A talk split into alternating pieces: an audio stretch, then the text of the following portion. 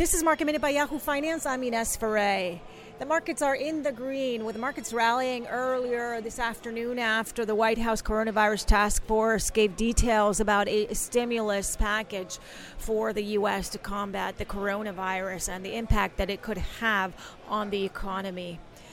Boeing today has been under pressure. Boeing is in talks with the government to receive aid for itself, suppliers, and also airliners.